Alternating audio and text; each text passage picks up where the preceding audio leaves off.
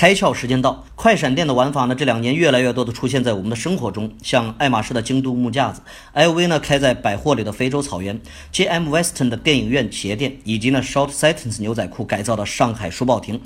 这个以过时不候为卖点的零售概念呢，开始成为各大品牌、地产商、零售商吸引消费者的主流手段。快闪店的玩法之所以具备高关注度，主要呢有三个因素：一，各品牌的快闪店以品牌形象及促销呢相结合，既能满足消费者对品牌的关切，也能满足一定的购买需求。第二个呢，颜值是快闪店的标配，有颜才有值，不管是什么品牌，在快闪店的设计上都容不得半点马虎。虽然只是短暂存在的展示空间，也要花很多精力去设计，努。力呢，创造出一个不一样的体验空间。第三个呢，具备强烈的话题性，在颜值的基础上，结合快闪的形式，让品牌的露出行动具备了很好的话题性，成本控制还不错。有机会我们也来一次快闪。今天你开窍了吗？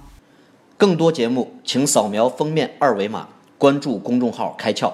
和更多小伙伴一起来听故事、开脑洞。